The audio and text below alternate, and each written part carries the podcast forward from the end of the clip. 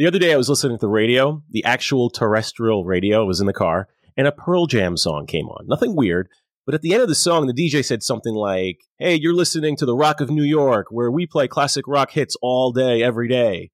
And I was like, What? That's weird. Pearl Jam is a pretty new band. That song came out like only a few years ago. And then I did the math, and it was certainly not a few years ago. So that's basically how fast time has been going for me lately, especially with the past year, 2023, and especially in tech. We've had internet outages, we've had security breaches, huge acquisitions, we've had a nonstop buzz around AI. And on the local level, we've seen job changes, companies pivoting to new markets, new technology. And on a personal level, I can say that I've had a reevaluation of what my whole role in the networking community is all about. So with me today is the entire technical marketing evangelism team at Kentik. My colleagues, Leon Adato, Nina Bargisen, and Doug Madory. And this episode isn't supposed to be just some year in review necessarily, but I do want to hear from some serious experts in the field about their own thoughts on what's been going on this past year and what they expect to see in the coming year. My name is Philip Gervasi, and this is Telemetry Now.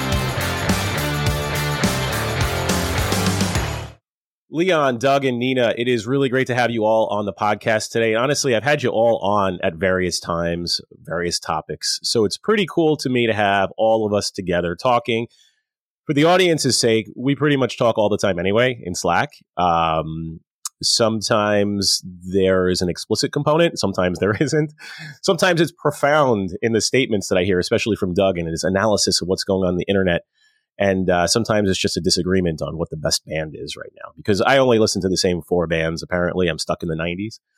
But uh, it's really great to have you on. What I want to do is do a quick roundtable or go around the table, the virtual table, just do a one or two sentence introduction of yourself real quick. So uh, why don't we go in alphabetical order? Leon, we start with you. I am Leon Adato. I did graduate second in my class alphabetically behind Lisa Abrams. I have been in tech for 35 years. I remember one of the first things was that Windows came for free on 12 five and a quarter inch floppies when you bought a copy of Excel 1.0, which no one did because everyone was still converting over from VisiCalc to Lotus 123. So that gives you a sense of just how much older than dirt I am. I've been working in monitoring for about 25 years, using almost every tool out there. And I am still the newest member of the evangelist team here and possibly one of the newest members of Kentik overall. And it is amazing to be here. Thanks, Leon. Uh, Nina. I'm Nina Bargisen, and 25 years, I think, is my time in the industry now, which is a little bit scary. I'm not really sure what happened. I used to be one of the people building the internet and I'm pretending that I still do and know something about it. That's why Phil has been kind enough to invite me here. So I still pay attention to CDNs, service providers, optical C cables, what's going on. But since I live in Europe, it's a little bit boring because I think all the fun stuff is actually happening in APAC and Africa right now. And so we have to find a good way of expanding in that direction, I think, because, uh, you know, it's more interesting. Like here is just like consolidation and oh, let's try split the companies in different centricles. All right. Thank you, Nina. And honestly, that actually is pretty interesting. I, it's not something I would have thought of or I did think of what's going on in APAC and, you know, other parts of the world outside of North America and Europe is more interesting. I want to hear more about that. Before we do, though, Doug, uh, last but not least. My name is Doug Madory. I'm the Director of Internet Analysis for Kentik, and I do internet measurement, internet analysis, the main buckets of stuff that I produce are either looking at BGP analysis, uh, things involving RPKI, route leaks, hijacks, or big outage autopsies. And then the last stuff is the geopolitical, geographic, submarine cable category that we may touch on today.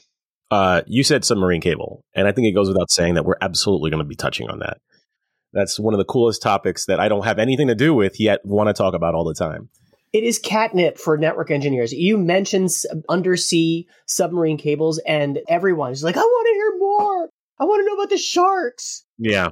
The sharks, which are a myth, we learned this past year. If you remember, uh, Doug, we had Alan on from Telegeography, and he talked about how the last incident of marine life in any kind of meaningful and serious way damaging a submarine telecommunications cable was in the mid late 80s and then since then, of course, the armor and shielding and all that has been improved, and there has been no issue with marine life damaging a telecommunications cable since then.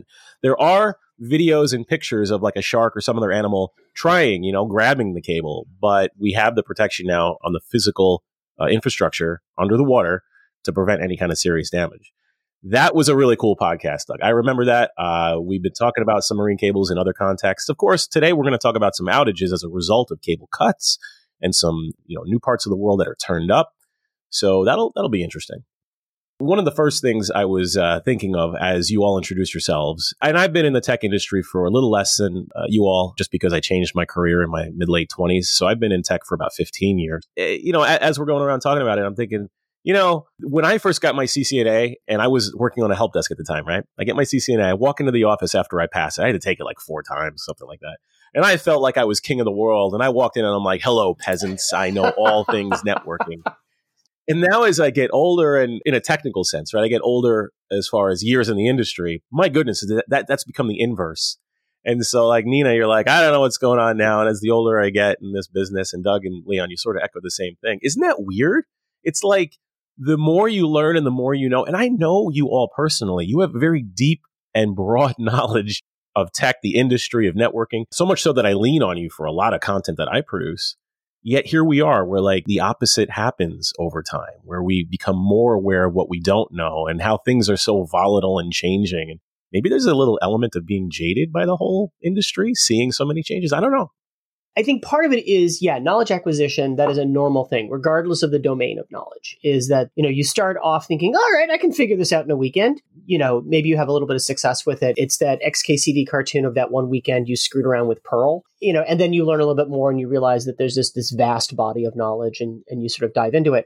But also, I think that there is a difference in the pace of change. I think that the switch from completely on premises installations where the cadence of updates it was quarterly if not yearly because pushing out a new update meant pushing out some sort of media. And now with mostly cloud-based apps you've got this continuous deployment concept.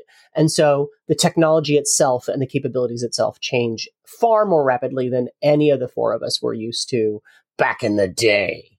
But do you really think that's true?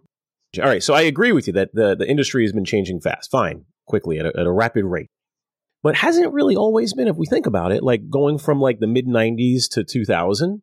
I mean, remember when everybody started doing like P2Vs and that was like groundbreaking technology? That happened really quick. And then in like two years, we went from a completely physical infrastructure to a lot of VMs everywhere. You know, the advent of going from regular routing to SD WAN, that took about three years. I, well, maybe three years is a long time now that I think about it. we're back to Pearl Jam. yeah, we're back to Pearl Jam, yeah. Phil, you're touching on is something that's universal in that, like, when they look at scientists study how young people read, they get caught up on a lot of details, maybe miss the big themes. And as you're a, you're older and you read a book, you forego the little details that turned out to be inconsequential and you're better at grasping major themes and stuff. You know, you see this in the tech space, like software development, where a software engineer will move on to being either management, product management, those kind of things where now you're you're kind of getting away from the particular details and now understanding the broad themes and how to, the bigger picture works. Mm-hmm that's where we are. I think maybe we're less uh, implementing the latest tech, and then we're looking at the, the themes and the how the big picture works. Yeah.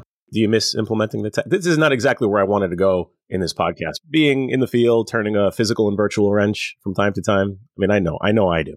I do. I miss building stuff. Yeah. I had a friend once ask me a, a, little while ago when I was trying to explain what I'm doing, and he's like, "But but when do you do real work?"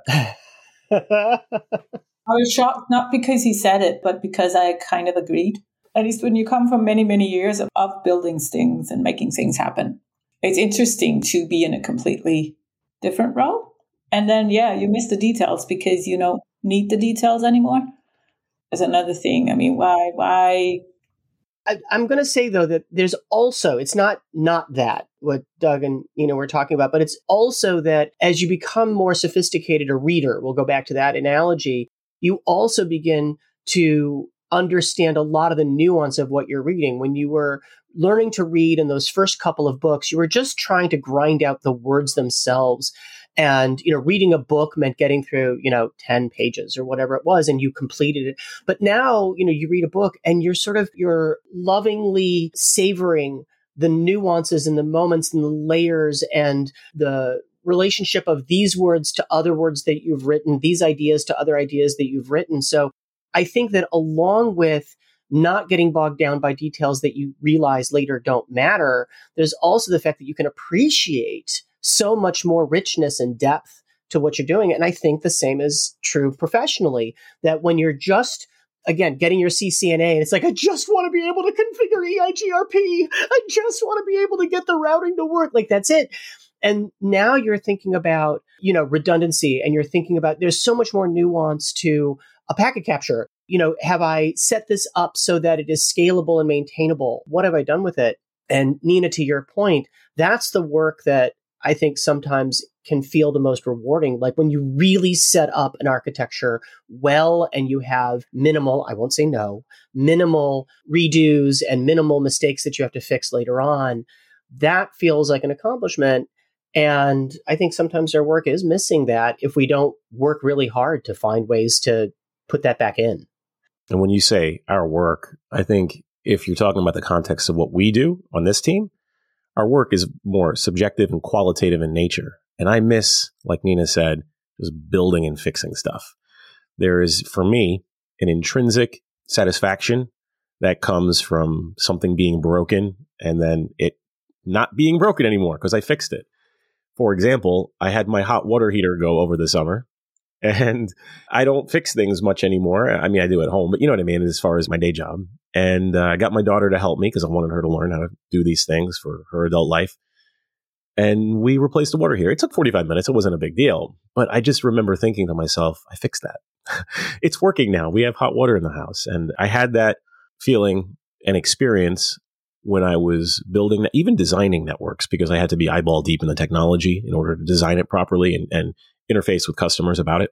And I miss that. But I think I agree with what all of you were saying, though. Like taking a step back and now being able to understand because we've been in the weeds, being able to understand the macro perspective in a way that we weren't able to before.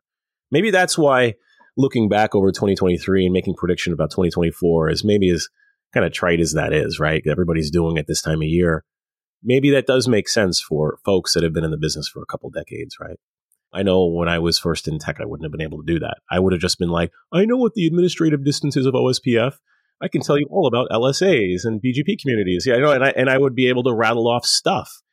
And now I realize, like, who cares? I can look that up.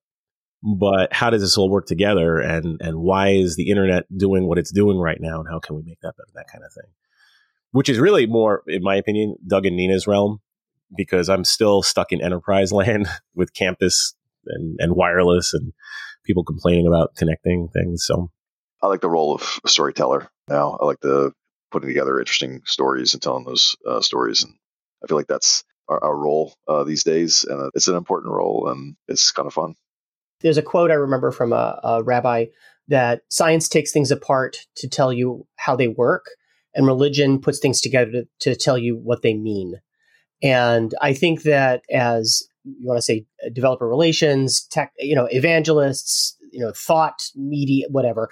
Um, storytellers, Doug, is is a great thing because I think what we do is we take the technical experience of taking things apart to see how they work and then putting them back together to make them work, and then now we we put ideas together to help people understand what those technologies mean and what they can do. I never really looked at it that way, and I'm glad especially Doug, that you brought it up because that helps me a lot. This has been kind of like a counseling session for me thus far. That's one thing that I've learned. You know, I'm in my mid 40s, so I'm, you know, for the audience, I'm not super young or super old. I feel like I'm right in the middle. But I can say, uh, as I get older, not just in tech, but just in general as a human being, I am more comfortable reserving the right to change my mind and to say, eh, let's do this now this is better and not worrying about it. Because you know how folks will say like well i don't have any regrets in life because the regrets make you. I have a list of regrets as long as my arm where i'm like i wish i never said that. That was objectively i'm subjective, subjectively stupid. I regret it. But you know in these kind of things where it's like i like i teach that to my kids. Uh, my oldest is almost 17 and she's been thinking about school college what she wants to do. She has a lot of different ideas several of which she's very passionate about. You know i'm like sweetheart you can start and change your major. You could change your career eight years down the road, five years. You're allowed to change your mind and it's okay. Don't worry about it. Just whatever you're doing that's in front of you, do it at 100%. Like, if it's school, get straight A's. Whatever your major is, get straight A's. And then you can change your major. By the way, uh, just to throw it out there, I introduced her. You know how you could take all the classes for free online at Harvard and MIT and Stanford and stuff. So she's taking uh, Harvard's CS50, which you may be familiar with. It's very, very famous class. It's all available both on YouTube and on Harvard's website. I introduced her to that because I've been sort of gently nudging her toward the tech field without pushing her. And yeah, she was reluctant. And then when she started to take that class, it was just a recommendation. I said, check it out. You know, you have some time here during Christmas and New Year's. To, you know, you have time off from school. She fell in love with it. She keeps coming downstairs to show me like her program that she made for the class. And then she submitted it and got an eight out of eight or a 10 out of 10. She's really, really into it. And um, as a, as her dad, it's making me really happy.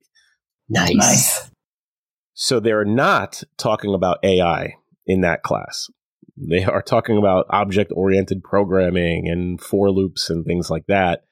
But AI was definitely one of the big things in 2023, I think. And I know ChatGPT technically came out as far as when it came out publicly, the very end of 2022. Whatever. 2023 was certainly the year where we were talking about it like constantly, whether it be ChatGPT or AI or LLMs or anything in that realm. Certainly, we were at the peak of the hype cycle at some point. Where do you think we are in that right now and where we're headed? I think you're right. We're we're in the hype cycle, but we're also in a place where I mean, we've been using AI or some sort of machine learning has been used in our industry for a long time already. But then the large language model is kind of what is in the hype right now. And that's basically just that we can talk. I mean, we can talk to something and then shit comes out. Where before you used to be more savvy, but basically we just got an easier interface, right? into something that maybe already existed. And then one thing that really, really just blows me away in the bad way is how, at least here, I hear journalists and other folks who sort of like they want to run on the on the IA hype and they make radio programs and they start using ChatGPT and the likes as search machines and they start believing things that come out and sort of like, let's have a discussion about ChatGPT said this and this and this is going to happen. It's making predictions and completely ignoring where those predictions come from, right? Informing people, which I think is one of the most important things to be informed about when you want to use ChatGPT, is that you cannot trust what the fuck is coming out of there. If you don't know what you're asking it about or asking it to write about or, or, or draw about, you might be making a complete fucking fool of yourself because things that come out might be wrong because it's it's writing based on what it's learning and on probability and not on facts. I, I just don't understand why sort of now I'm in more the public reign. Why do people not talk about that? So they like big warning sign. Mm, mm, mm. Do not trust the facts. This is not facts. Is it just me being, you know, in my little stupid corner and this was the reality six months ago and now it's all fixed? No, no, no. I am nodding like I'm a heavy metal lead guitarist shredding on the guitar. You're absolutely 100% right. They really, eh, you know, this was generated with LLM should be a warning, like the Surgeon General's warning, the information may harm you. This information is not for pregnant women or not pregnant women or anyone, really going back to the prediction part, the buzz about AI is simply not going to die down. It's still too heavy in the hype cycle, and too many people see some sort of angle they can push their career forward by jumping on this bandwagon. We're going to see AI or machine learning or LLM or three if statements in a trench coat, like whatever you want to call it, because, you know, Nina, to your point, like it's a thing, a natural language interface has been around for a really long time. For those people who remember, there was an old database product called Q&A. And that was its whole thing was that it hid all the internals of the database behind and you could ask natural language English queries to it and it would convert it into some form of SQL. And that was back in 1989, 1990. So something like this has been around for a really long time. And we're going to see this AI interface baked into a metric aston that is a technical measurement of products. And some of them have no business having AI integrated into it, but they're all going to have it because everyone feels like they have to have it. They'll all be rushed to market. And what we're going to see over the next year, I believe, is companies coming to terms with how costly it's going to be both in terms of money, because a lot of people will integrate ChatGPT, and that is how I prefer to pronounce it. Thank you, Corey Quinn. That integrating ChatGPT into it, and they don't realize that there is a charge that they have to pay themselves for every query that their users end up using. So there's a dollar cost, but there's also a cost in terms of distraction. Integrating it is a non zero prospect for your engineers. And they're going to realize by the end of this year, you know, 2024, we could have built all this other stuff and we didn't because we jumped on the ChatGPT or LLM bandwagon. On the other hand, I think that there's going to be a few vendors who realize that it's much easier to develop internal LLM. You know, that there are tools now that will let you develop your own self hosted large language model that is domain specific. Oh, I can have my users ask meaningful questions about my stuff in a way that really helps them. And they're going to build those and integrate it. And it will become, by the end of 2024, it'll be very, very obvious which a vendor chose to do and which one people prefer to use. That's my take on AI. We're, we're never going to get rid of the hype cycle, though, this year. It's going to keep on going, and we're going to all be sick, of, even more sick of it than we are now. Yeah, the entire idea of natural language processing, if you think about it, really started with the advent of computers. I mean, in the 1940s and 50s, especially the 1950s, when we saw the first experiments with translation from English to Russian and, and vice versa, and uh, putting in a human input and then getting an output also in, in natural language. And the, and the input was in natural language. And isn't that how we've always interfaced with computers? Even our code? Some of it's less intuitive and less uh, natural than others, but there was always this endeavor to make it more natural. And then ultimately, I look at this as our interface with data. So I agree with you, Nina, that LLM is within the realm of uh, neural networks and deep learning, and there and there's an element of correlation and probability and, and probabilistic, deterministic causality, all these kind of things and machine learning behind the scenes. However, the LLM is, like you said, it's an interface between us and the other activity that's going on, the other AI, the other ML, or just the data, you know, whatever kind of very, very mundane activity going on underneath. And in that sense, the hype cycle is totally going we're going to go past that trough of disillusionment and get into like, all right, what are the real practical applications of being able to interface with data in a much friendlier and faster way? And, you know, I don't know the answer to that. I, I do know that, you know, for what we do at work, we ingest so much information and so many different types of data that I see the benefit there, right? You know, it's, you can ask questions and then the platform itself can munge the data for you. How it's going to be applied across other industries, I don't know. I don't know. But I, I do, I do agree with you, Nina. It's, it's kind of this thing that's been conflated, like chat GPT and other LLMs. That is like the Skynet. That is the intelligence and not, not really, not exactly it's our interface in between us and, and the machines and the, and the computers. I like I like saying machines a lot because that's in the in the literature, especially in the old literature. Yeah. I'm kind of thinking I was wrong actually now when you're agreeing with me. Well, how so? What do you mean? It's because of my experience or, or just again I'm, I'm thinking about ChatGPT. The fact that you get wrong things out of it, right? Uh, it's based on it's trained on data and, and basically if you ask it to write something uh, it's just bringing out the text with the highest probability of being around what you're asking it. It's sort of like a very, very high level understanding. So what you get back can be factual wrong. So that's why the interface to data, to me, that doesn't really ring well because you actually could get wrong data back. So again, I actually, I'm, I'm not even sure I understand what, what it is, but it's not going away. That's a fact. To be fair, when you're on the ChatGPT interface, there's a warning on the bottom. Uh, it says ChatGPT can make mistakes. Consider checking important information.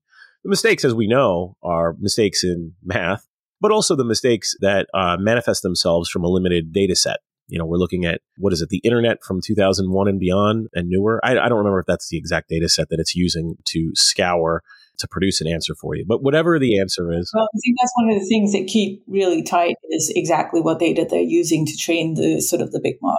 But I guess the thing that Leon was talking about that for your special purposes, you can now build your own model and use the technology. And then the things you will get out of that might, you know, is probably more correct uh, because you're training it on, on specific amounts of data. And, but then again, uh, yeah, I don't know. Right. But that's why I think the future is from that macro level that we started talking about a few minutes ago, right? The future is uh, this technology. It's not necessarily the specifics of how ChatGPT works or how Google's doing their thing, but how is this technology then going to be applied in the broader sense and where are people going to go with it? How can it actually be helpful to IT operations or to, you know, other industries in general? And I have a friend who, um, she's not my friend, she's my sister in law now. Uh, my brother just got married recently, and and so for no, no, she's my friend. But my, my point is, for a long time, you know, they were going out, and I didn't call her my sister in law, and now she is. So it's I'm in I'm the uh, in the adjustment period. Anyway, what they're using uh, some of this technology for in her industry is completely different. I mean, sometimes I wonder if there's like a bunch of like plumbers or lawyers or choose a trade, right? And they're having a podcast right now talking about the changes in their industry and how things are changing and the, the thought leaders of like electricians, just like we do. I do think that this is just the progress moving forward that we've seen. You know, machine learning being around for literally decades, college level statistical analysis, that kind of uh, math that we use even at Kentik to solve very easy and well, not easy, but basic problems, right? We apply models and algorithms to produce a result. The result isn't that good. It's not what we're looking for. We try something else.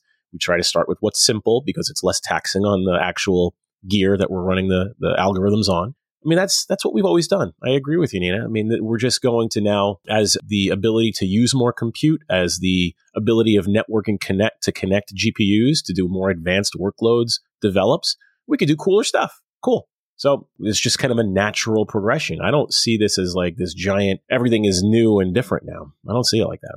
I just see it as a natural progression. But that's AI. That's AI and LLMs. Uh, we've had a lot of other stuff going on this past year. So, for example, do you all remember the Azure outage last year? That was a big deal. We've had some outages this year. Our cloud service provider CSPs that are supposed to be like invincible and you know they don't go down because of the incredible resiliency and redundancy and fault tolerance that they have built in. Well, they went down. Well, at least one of them went down. Doug, do you remember that one, the Azure one? Yeah, so I wrote up uh, in January this year uh, an analysis of that outage, and so it was a networking problem with Azure that seemed to focus mostly in the um, uh, Asia Pacific area. I can't think we maintain kind of full mesh of uh, tests between every cloud region and every other cloud region of every cloud. So there's like 10,000 combinations there uh, of continuous measurements. And from that wide net, then you could kind of draw around a circle of you know what are the links that went down there.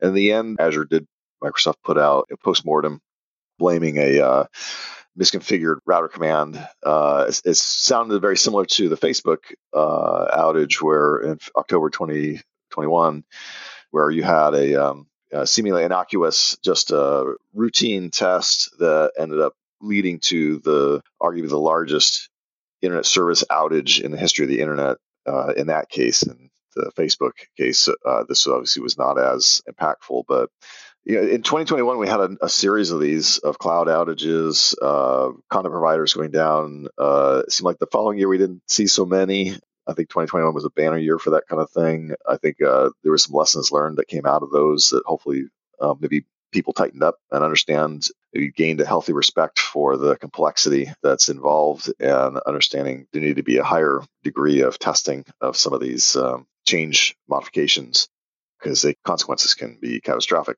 But in that case, yeah, the Azure outage it's ancient history now. It's months ago, but at the time it was a big deal. We wrote something up about that. Another another little angle too. Uh, I feel like on any of these outages, I, I feel obliged to point out, especially as a BGP analyst, is that people who are in the space of internet monitoring, you know, BGP is one of those things that's uh, a data type that's fairly easily accessible, and a lot of people can have got ways to go look at this. There's public tools you can look at. And so when there's some evidence of the outage in the BGP data, then sometimes people jump to the conclusion that BGP was the cause of the outage as opposed to the opposite. So this was another case where we can see that by virtue of the net flow that we have, I can see routes that went down obviously are no longer passing traffic, but then routes that stayed up also no longer passing traffic. So that means that it's not a question of reachability. Uh, that was a conclusion of the Rogers outage last year, but it was true again for Azure. So ultimately, your prediction for 2024 and beyond is that the network still matters. Yeah, and it's super tricky. I mean, it, like Azure, you know, in the grand scheme of things, uh, this is a outfit like AWS was in 2021 or Facebook. These are organizations with relatively infinite resources. That's not the missing ingredient. It is just uh, these are such huge operations, and the complexity is your enemy sometimes. And you thought you understood what's going to happen, and then it ends up you're down for hours. Yeah, and certainly we could talk about how AI in the future can be a part of the whole operational aspect. That would be interesting. I would if it could come in and solve that problem. I, I don't know that we're here there yet, but maybe that's a possibility by the time we're all retiring. I got a couple decades, my friend. I got a couple decades. I just want to pull out that it is emblematic to me. The Azure outage of 23 was less impactful than the Facebook outage of 21.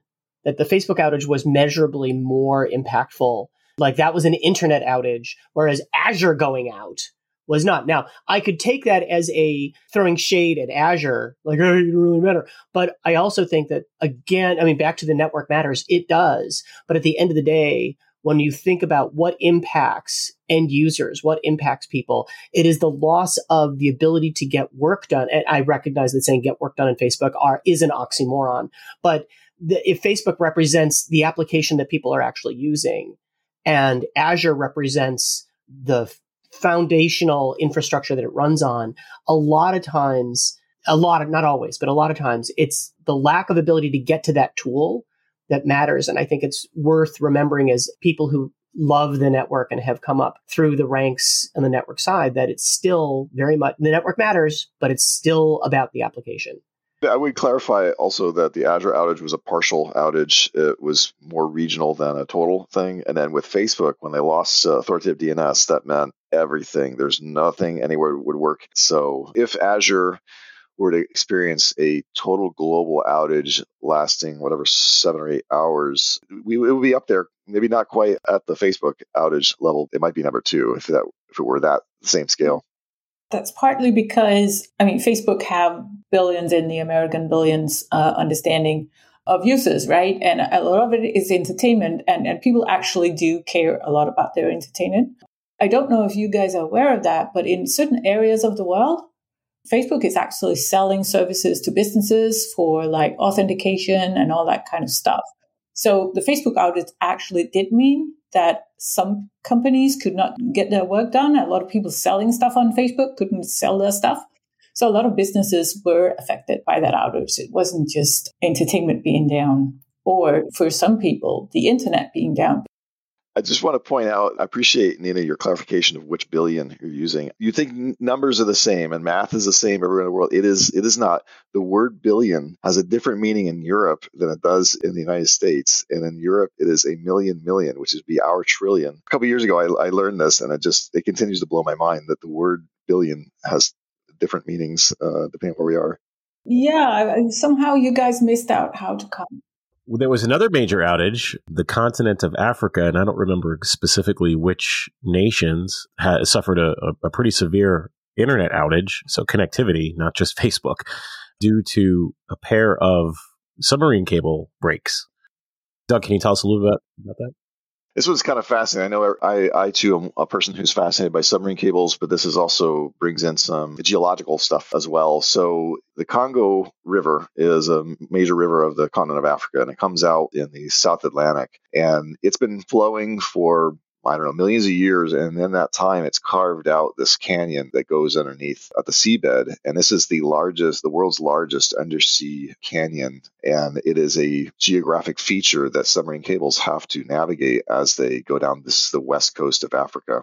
And so, one consequence of this uh, geographic feature in the river is that there are regularly landslides, and we're talking just massive, massive events happening under the sea these landslides triggered by the river. So every couple of years, there's a, a, landslide that's big enough that it catches a couple of submarine cables and breaks them. And so that's what happened uh, in August. We had another major undersea landslide. It took out see Sat 3 and WACS, two of the major submarine cables going down the uh, east coast. The, the latest one is Google's Equiano cable, and that, I guess, was laid in a way they were able to avoid this undersea canyon. Anyway, so I, I, wrote up a post on this and went back and looked at some of the previous events of undersea seismic activity there was a big event in 2008 around Taiwan where there was a lot of cables that were taken out due to a, uh, an earthquake, the major earthquake that hit Japan in March uh, 2011, triggering landslides. And I remember going to a, uh, a submarine cable conference a couple years later where they had a panel of folks from Japan talking about the experiences of reconnecting those cables. And it was fascinating. Everybody was just completely in rapt attention listening to this. And uh, one of the details that stood out, I put it in the blog post was um, how you normally in these cases where there's multiple cables, there's a, a, negotiated agreement of what's the priority list, and different cables will pay you know a little premium to get bumped up on the priority list to get fixed before another cable based on which you know companies are going to come uh, sail a cable repair ship over to fix them that priority listing just went out the window because there was this cloud of radiation coming from Fukushima that they needed to navigate around the priority list was where can they sail where they're not, you know, in a cloud of radiation. That's what gets fixed first. But one of these cables, when they went to try to find it, had been dragged kilometers under the, the seafloor. Again, that's something I don't I don't have a lot of, you know, firsthand experience on the ocean seafloor, but to have a landslide that drags a submarine cable kilometers, it's just amazing to think about what takes place down there. It can be a dangerous place for submarine cables, the, the seabed. Sure. The 2Africa cable is largely lit, right? I know that they made uh, the first landing in, oh, yeah. in, in Europe. I think in, in Italy was where it starts, and then it, and it goes around the entire continent uh, of Africa. It's currently the longest submarine telecom cable in the world. I don't know if many of the spurs are lit because they were going to use that it looks like it's. Uh, I'm just looking up now. It looks like it's yeah. it's scheduled as RFS, so ready for okay. service 2024. Yeah. So they're not they're not even claiming that it's uh, up yet. Usually, usually what ends up happening with these things, and I this is something I learned, you know, over a decade ago studying these, is that there's a date when the cable is RFS, ready for mm-hmm. service. Mm-hmm and then subsequent to that, maybe months later, it's actually carrying traffic. And that's not to say that someone's lying. There's sometimes there's another process of a negotiation between the telecoms that are going to use the cable. You know, extends that time. There'll be a usually a, when the, the cable's built, there's a big press release and photos of guys cutting you know ribbons on a beach somewhere. Um, saying the cable's ready for service, but that usually doesn't mean that it's carrying traffic just yet because they've still got uh, some other contractual agreements that often I don't know. Yeah, it's uh, they want to see that thing finished and then they'll sit down and start negotiation. I don't know, but there's it's quite common. Months take place before actually a single packet goes down that ready for service cable. Yeah, and, and that particular cable, the 2Africa cable, is I mean that's important going into 2024. We are talking about an incredible amount of bandwidth being available. Obviously, there all already are cables servicing the continent of Africa with other continents, of course. But this is bringing it to another level the spurs are very numerous, creating connectivity where there otherwise wouldn't have been, or it was just uh, mediocre connection quality. That's amazing that that's happening. And maybe that speaks back to what you said, Nina, that there are interesting things happening in other parts of the world outside of my zone of immediate perspective and influence in the United States and North America. But also, there was a, a new turn up with uh, St. Helena Island, correct? Staying on the topic of submarine cables. Yeah, I'll tell this one last story here. Uh, yeah, so this was one I've been following for a while, and I've kind of made it a practice for I don't know over uh, a decade now of trying to spot the activation of submarine cables, like when it's actually carrying traffic. We've got internet measurement data confirming that traffic's getting passed, and that goes back to maybe the Alba One submarine cable in Cuba. Now, you know, next month it'll be 11 years ago that I spotted that one. I knew about this situation. I'm close friends with the German telecom expert that's been advocating for this for many, many years. And so the, here's the situation. So St. Helena is a very small, extremely remote British overseas territory in the South Atlantic. And this is the place, uh, if you've ever heard of it, maybe you've heard of it because it is the final place of exile of Napoleon. This is where he was finally placed to live out his last couple of years of life presently uh, there's about 5,000 uh, or more British citizens that live on this uh, British overseas territory. But because it is a British overseas territory, it is uh, ineligible for the other types of funding that would sources like uh, the African Development Bank or something that would be in that region that would potentially pay for a submarine cable connection. This is what's actually happening in the Pacific to a lot of island nations. That it's a, a humanitarian or development gift to uh, connect an island because it really can't have a modern economy without a modern internet internet connection. And so St. Helena was kind of caught there where they couldn't get any help. And then the UK government,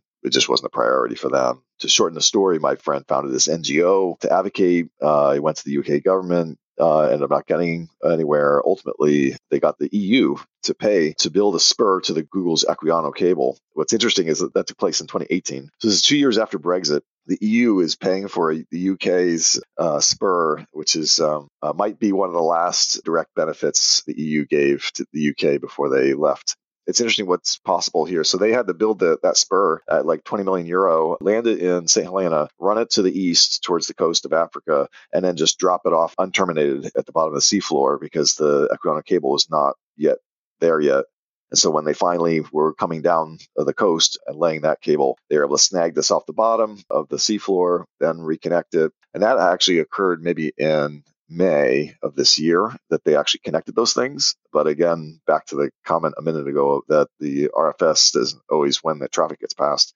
So that occurred in May. Uh, it wasn't actually passing traffic until the 1st of October this year. So again, mm-hmm. a few months there. Even though the physical connection is all all ready to go, it took a couple months before it was carrying traffic and it is a new day for people in St. Helena because they all of a mm-hmm. sudden have a submarine cable to split among 5,000 people, which uh, the amount of bandwidth per capita now in that small remote place went from almost zero to nearly infinite. Uh, I know we posted a graphic showing the spike in the amount of traffic we could see coming in and out of uh, St. Helena. Uh, Cloudflare posted uh, something that was similar. It's like 100x I mean, just the volume of traffic because the capacity is just day and night. Yeah, yeah. So it's important to remember for the audience's sake that there's a very big difference between satellite connectivity and then a hard wire under the water. Satellite connectivity provides maybe a percent of global internet connectivity, uh, largely for remote connectivity, you know, specialized use cases. Uh, obviously, if you're in St. Helena Island prior to the submarine cable, that's what you use because that's what you got. But ultimately, there was a there was a study from the World Bank 2013, 2014, or 15, something like that. I'm not quoting it exactly word for word, but a 10% increase in, in connectivity, internet, broadband penetration, I think is the word that they use, the term. It uh, results in about a 1.3, 1.4% increase in GDP for most, uh, I guess, lower middle income countries that's a big deal. And so I think into 2024 with the 2Africa cable, and with other subsequent cables, we're already about a million and a half kilometers of cable under the water for telecom specifically. We're not talking about power cables. As that continues to increase, we're going to see a direct impact on the global economy, like you mentioned, Doug. And I think that's a big deal. Uh, yeah, you know, some of the stuff that's happening with uh, communication satellites, Starlink, and others is really neat and interesting. But I think we need to pay attention to what's going on under the waves from a technical perspective because it's fascinating to me and how that works. You know, you just talking about spurs. How does a spur work? You know, the different types of submarine cables that connect into this octopus looking thing and how that gets dredged up and the plows that they use to re-submerge it under a meter or two meters of mud. Really interesting stuff, but directly impactful to people's lives, to human beings' lives from an economic perspective, from an access to information perspective. Really, really cool. Um, we could do podcasts on submarine cables all day long, as you know it's an interesting topic, but I do want to talk about some acquisitions, mergers, things like that. Now, I saw in the show notes a bunch. Leon, you put a whole bunch in there. I got to admit, from a networking person's perspective, there were two that stood out. One being Cisco acquiring Splunk, probably also because that's related to what we do at Kentik, right? So we were very aware. And also the VMware acquisition because that was a big deal. And everybody's like, oh, so VMware is going away. Interesting. Uh, I wonder what's going to be done with them. Well, and and the announcement that the CEO has made subsequent it validates that suspicion. Things are not going to be stable or calm or static at VMware. Stable or static. Okay. Those are both negative connotation words. Well, when people are told that if you live less than 60 miles away from the office, you better learn to walk on water or get in there, when they ask about ERGs, you know, employee resource groups, and that the CEO says uh, that's a foreign concept to me. That doesn't sound particularly warm or comforting as an employee. I mean, they had their heyday. Obviously, Hyper V wasn't as successful as they wanted. Their virtualization, as far as like vCenter, vSphere, all that, that was the de facto virtualization technology for a decade or something like that. And it could be that they are uh, going off into the sunset. But there was a time when they were they, they were just printing money. So it is interesting to see such a large mainstay of technology go in this direction and the acquisition just showing how that's playing out now. Why do you think Broadcom was so interested in purchasing them though? A chip manufacturer. I don't know. I mean, VMware has been part of a series of acquisitions over the last, let's uh, we'll broadly say a decade.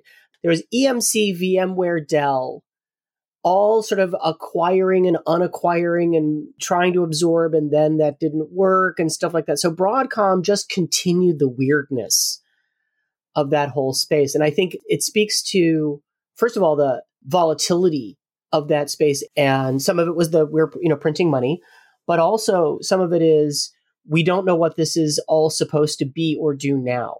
And, and I will say also, especially in the age of cloud, like once cloud came on the scene and became firmly entrenched, VMware EMC, how much on-prem virtualization do we really need or want? And and I'm not implying it's zero. It is a non-zero percentage but I don't know how much they need. And I think that the companies themselves aren't sure what they need to do.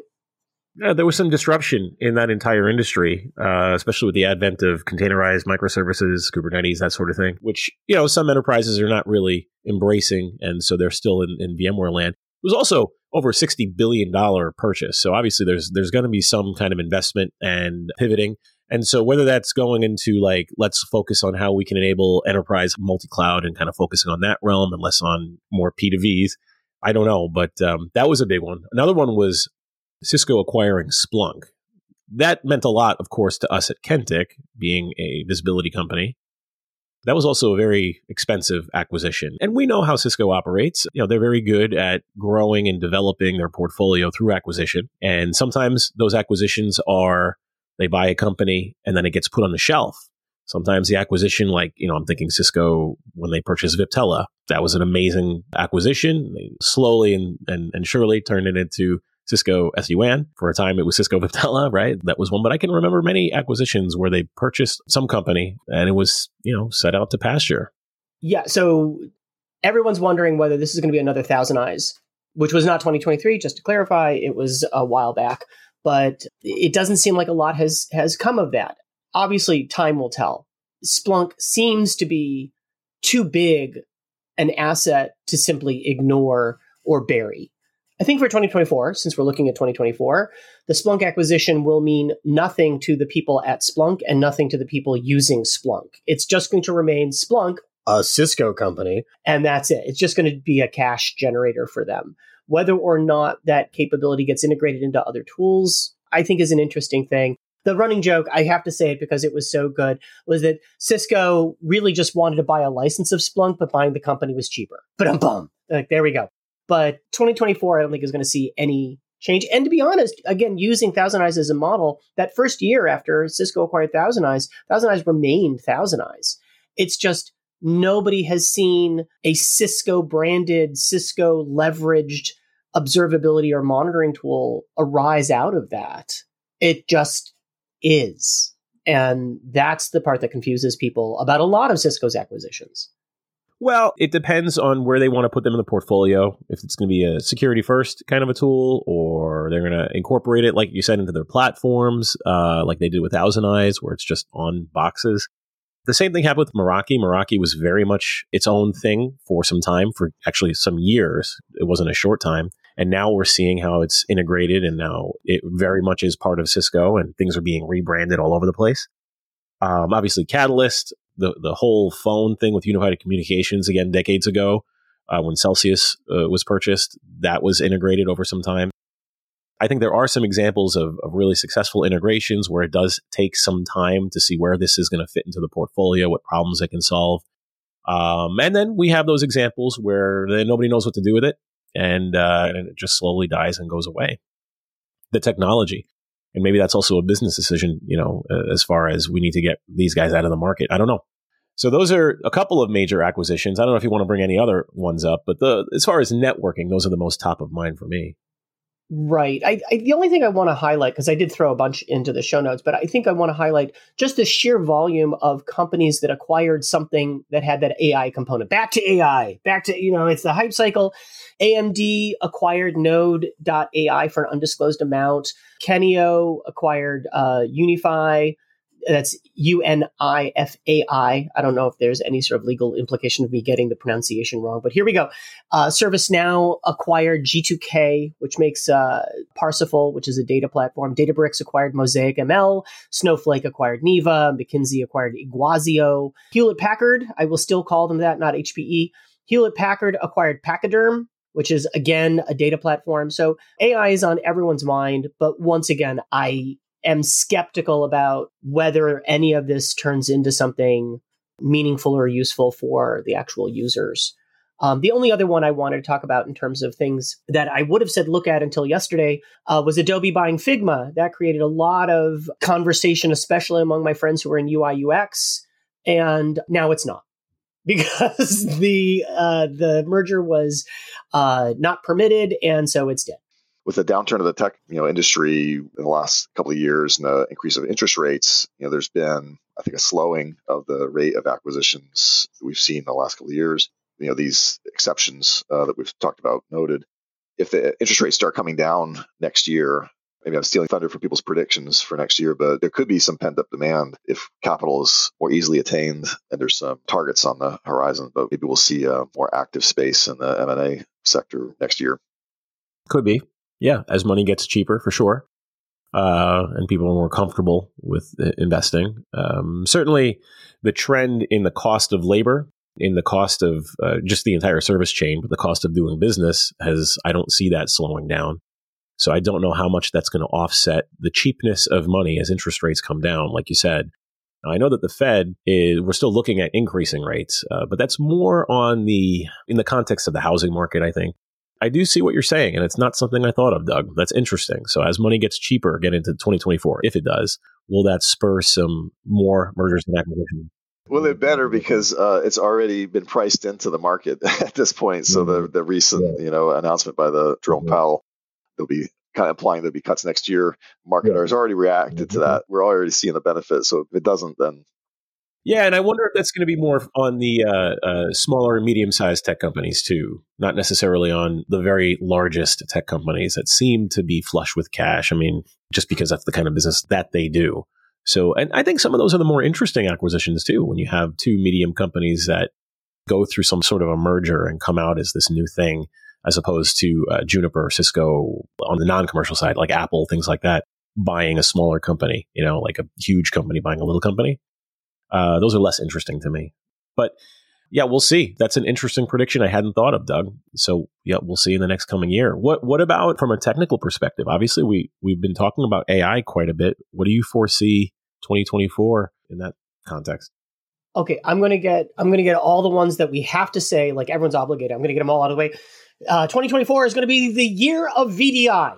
It's to be the year of Linux on the desktop. It's to be the year of flying cars. It's going to be the year that IP version 6 finally takes over. That one's for you, Doug. Um, and finally, this one's mine and only mine. This is the year that the Cleveland Browns go all the way. That's okay. These are all the predictions we make every year, and none of them come true. The VDI one, I'm going to make. I'm going to make a point though. Every year there is like an attempt to make it the year of VDI. But like every year, it's like now we have thin clients, or now we have you know these things in the cloud, and I'm just logging into my machine in AWS. It's like you sort of every year is like this like sort of flirting with the idea that maybe it really is the year of VDI, and then it's not. A lot of people are still storing their data on their laptops, which to me is like, wow, really? I stopped doing that 15 years ago. Yeah, I store a little bit, you know, certain files. Uh, a lot of the time it's stuff that I forget to upload because I don't have an automatic synchronization going on. It's all screenshots for me. Oh my goodness, you're right. I have some spicy predictions if we want them. Go ahead. That's what we're here for. Okay. The first one is possibly the spiciest. 2024 is when Twitter, uh, the platform called X by no one except Elon Musk, will die completely. And nothing will rise from the ashes because the ground on which it stood has already been salted. You know, I, as much as as it hurts me to say it, because I think that we are poorer for having lost the platform that it was before April 2022. Imperfect as it was, I think that it is dead in all but name only, and 2024 is when it becomes dead in name as well. That's my first spiciest prediction. Uh, the next one is that unless my daughter gets married and moves the bakery that she runs in my basement out of my house, I will never lose the 10 pounds that I've been trying to lose for a long time. So I'm just putting that one out there. And the last one, this is so I, I live in Ohio, which for those people who aren't in the US or and many people who are in the US, it's on the northern part of the country, sort of near the middle by the Great Lakes. And Ohio has a bill to lock in at daylight savings time, to not keep changing times with the seasons. As someone who maintains uh, application that is very, very time sensitive, it has me terrified because I don't know how the people who maintain libraries are going to update when states start willy nilly changing how they handle their time zones and how they handle their you know daylight savings time and things like that. So uh, 2024 may be the year that the U.S. completely screws up the entire concept of time zones by making it a state by state thing. Maybe UTC will will all just go to UTC. Please, you know, I'll, I'll take swatch time. I like I'll take anything, but you know, as long as it's consistent. But you know, oh my gosh, yeah. So those are some of the spicier. Agree. I want to lose 10 pounds as well. Uh, the second one, though, about Twitter, I am going to disagree. I don't think Twitter is going to die. I do think that there was an exodus of a lot of people and the dynamic changed very much.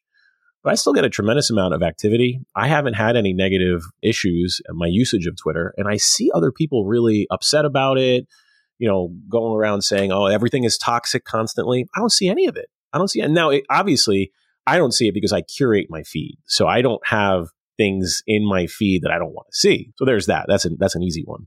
But as far as it dying, I still see a lot of activity. I don't see the activity from a certain group of people that I interacted with a year ago. That is true. Honestly, I don't see them anywhere. That's the other thing. So I'm like, okay, let me go hang out with them on Blue Sky. They're not active on Blue Sky. They're there with accounts and they barely use it. That remember the Mastodon blip for about a minute and a half, almost no engagement, and that sort of died. I think Blue Sky is probably going to be the main alternative for a lot of folks.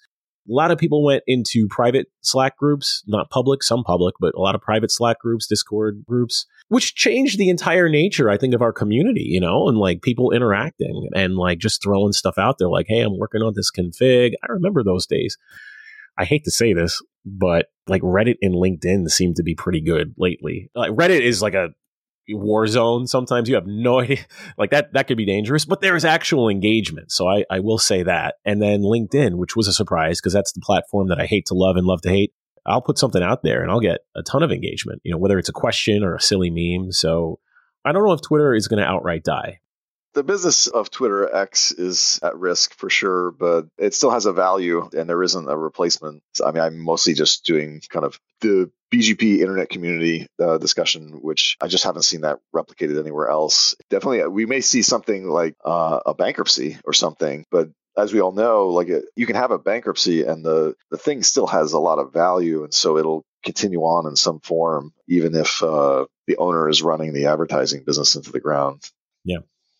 I have a spicy prediction. We're going to have some major security breaches. And as usual, nobody's going to care about security. no. Yeah, we're going to have a couple big ones, right? Whatever, maybe more. And I, I do believe that they're going to be all over the place, but the ones that are going to really hit the news and that we're going to care about a lot just because they're top of mind are going to be with cloud service providers. So the big the big CSPs. We're going to see because that's that's the hot attack vector moving forward right now.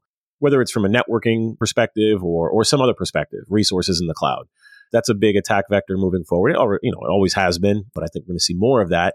And at least on the enterprise IT side, nobody's going to care about security still. That's been a thing for me that people like say, oh, yeah, we care about security with like a little wink, right?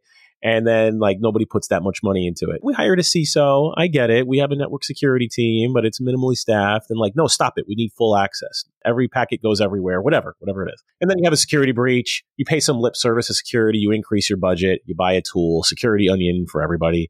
And then it goes away and, and people stop caring. I, I think, and I, this is my curmudgeon opinion based on my years in enterprise IT, people don't really, really care about security. You might disagree, but I think that's what's going to happen. We're going to have a couple big outages, or, or rather, uh, well, could be outages, but we're going to have a couple big breaches, and people are still not going to care. I will only disagree in the quantity. I, I think we're going to have one to two a month. Okay. okay. Big breaches, big, big news catching breaches. Yeah. And yeah, nothing will change for the individual companies, the industry as a whole. It pains me to say it, but you're right. People ultimately don't care. I think companies have learned that they can insurance their way out of security breaches. They can just pay whether it is, you know, malware or ransomware insurance. And they can, you know, okay, so they pay a little bit of a penalty, a few million dollars, you know, a million dollars here, a million dollars there. Eventually it adds up to real money, you know, but they don't care. Ultimately, they just keep on moving along. Yeah, I mean, there was some talk some years ago about whether it's within the United States or in a consortium of countries or however it was going to be done, where there's legislation so that there are consequences to not doing security best practices and then that result ultimately in a breach so that there's um, harm being done to customers, to people, right? And so the company is going to be held accountable.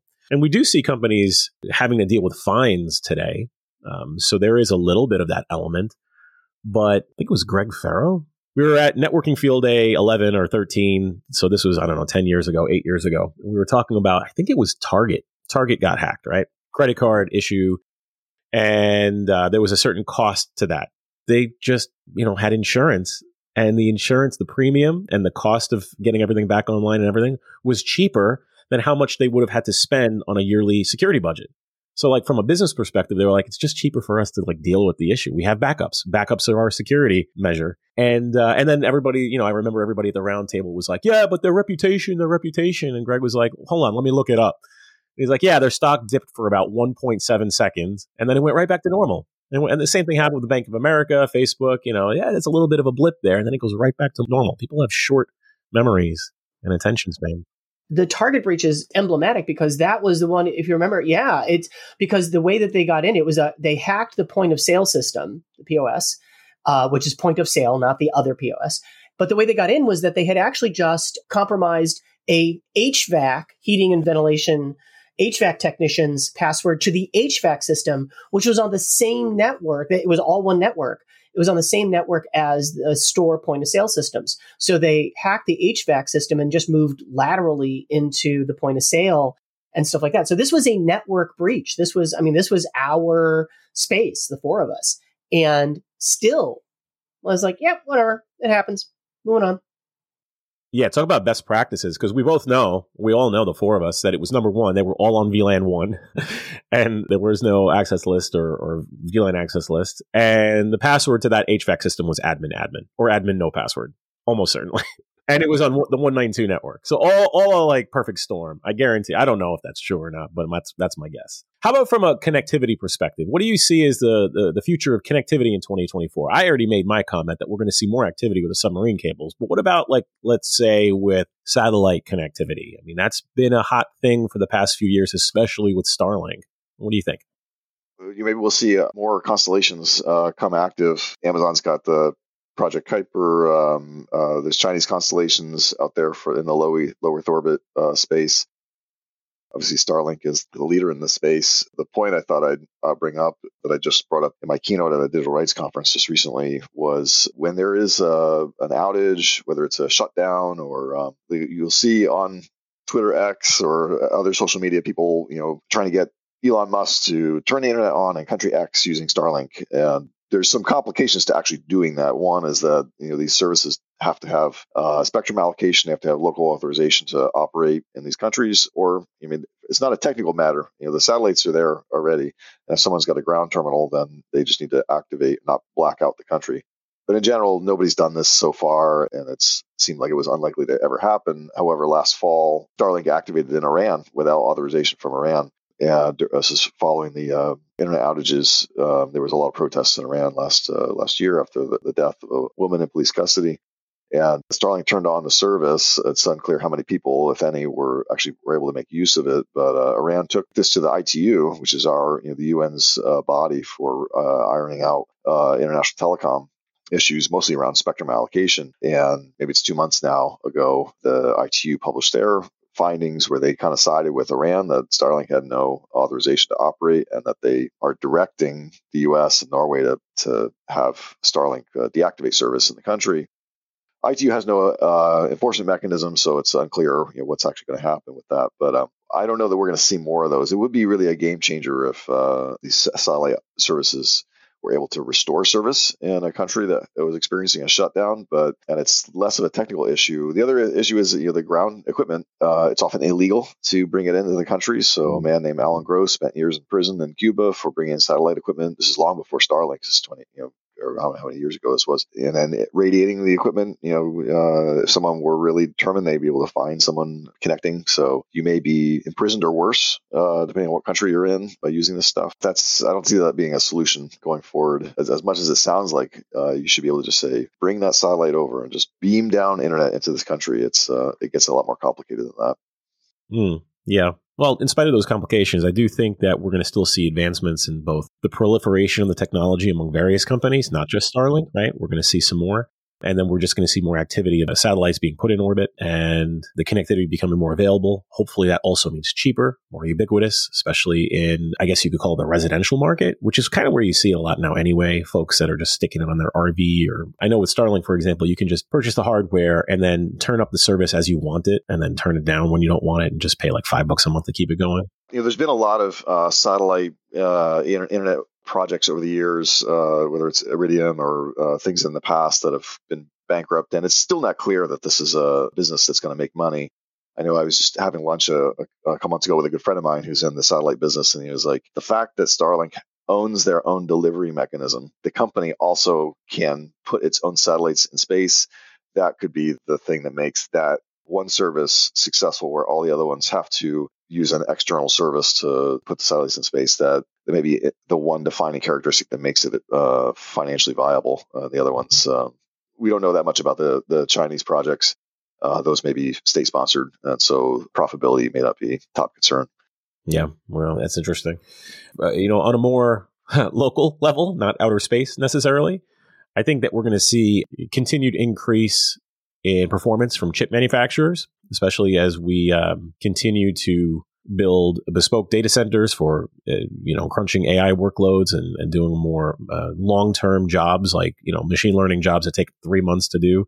The networking that supports that requires uh, extremely extremely high bandwidth. You know, uh, 400 800 gig connectivity at the endpoint. And in 2024, we're going to see that become more common. And then, as you know, with bandwidth, it's going to keep going up and we're going to consume it and we're going to want more because that's how we are in networking, more bandwidth. So I do see that happening and just the quality of connectivity, specifically in the data center. But I always liken it to kind of like how the technology in F1 racing eventually makes it into my Toyota Camry. At least some of it, not, not all of it, but some of it. You know, you see, you have the development in the highest end realms. So in tech, maybe it's in the web scale or these very specific purpose built corner cases for AI, right?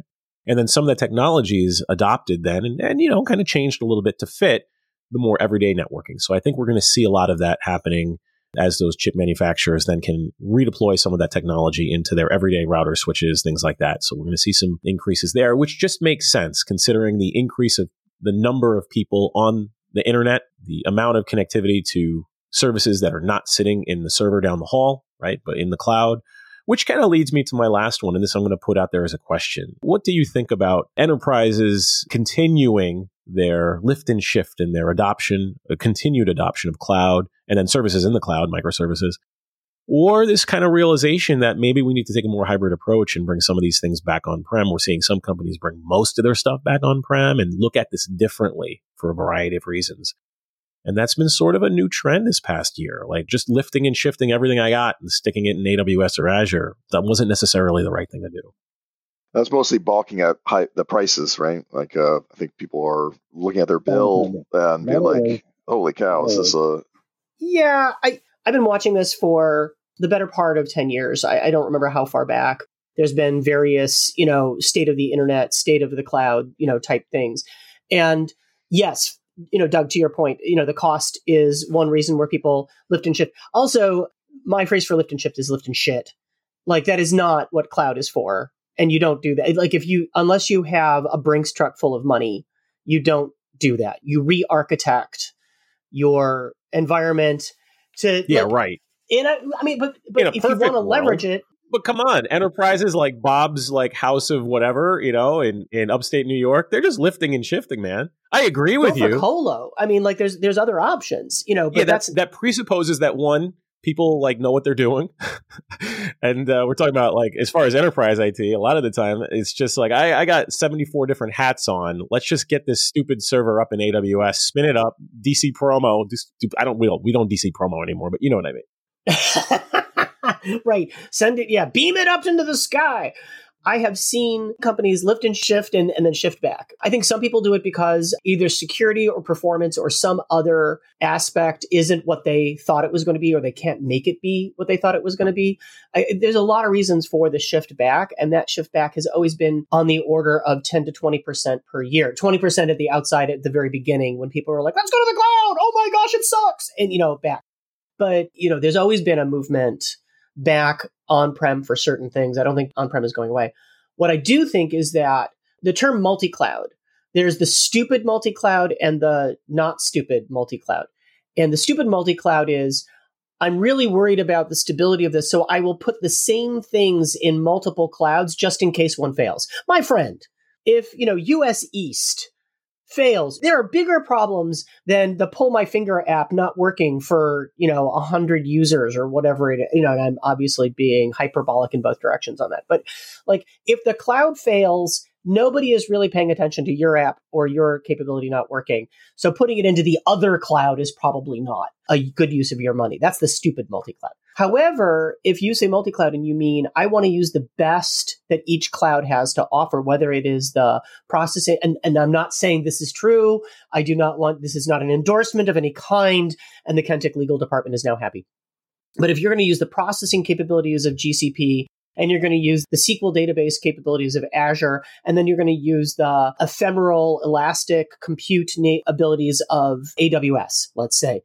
And that's your multi cloud strategy. And you've architected in a way that the movement of data across those multiple clouds does not cost you, once again, a Brinks truck full of cash.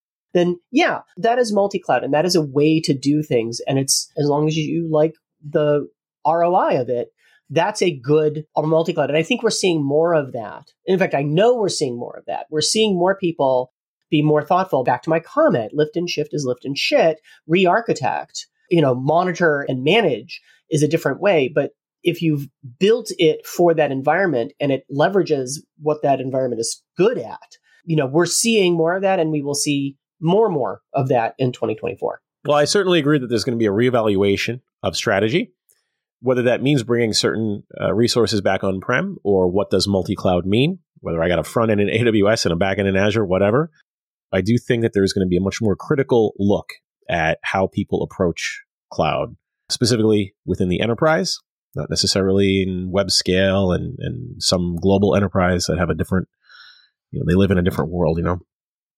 I think the last thing, and I'll just throw this out there, is um, for a long time I was doing SD WAN deployments and design and I'm starting to hear through the grapevine, because I'm not doing deployments and design for that anymore, that there are a lot of folks, they're putting in the SD WAN boxes just as their endpoints. They're just the routers, really.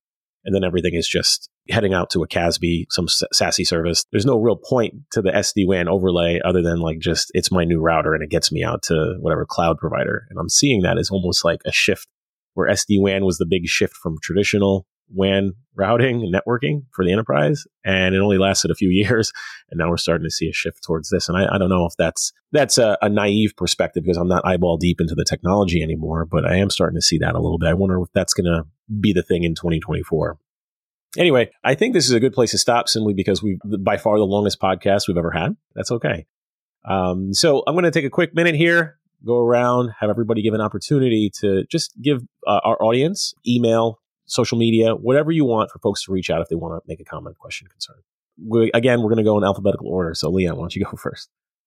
Okay, so you can find me as Leon Adato, all one word, in almost every platform. Um, I'm most active right now on Blue Sky. I'm also on Mastodon, which existed for far more than a minute. It is a thing, but LinkedIn, you can find me there. Uh, and you can also find my personal blog at adatosystems.com. And of course, you can find me over on kentik.com as well. And Nina. I think uh, the most likely place to find me would be LinkedIn these days. And then I'm also on some obscure old IRC channels, and uh, you know what they are if you know me. There you go. Great. And Doug, lastly, LinkedIn and Twitter X. Doug Madory uh, is my handle. Yeah, and you can still find me on Twitter, network underscore Phil, my blog, networkphil.com. You can search my name on LinkedIn, very active there as well. I do have a link tree, so you can take a look at where I am active all over the place. Some of it's personal, some of it's professional. Now, if you have an idea for an episode, or if you'd like to be a guest on Telemetry Now, love to hear from you. Please send us an email at telemetrynow at kentik.com. Now, for now, thanks for listening. We'll see you in the new year. Bye bye.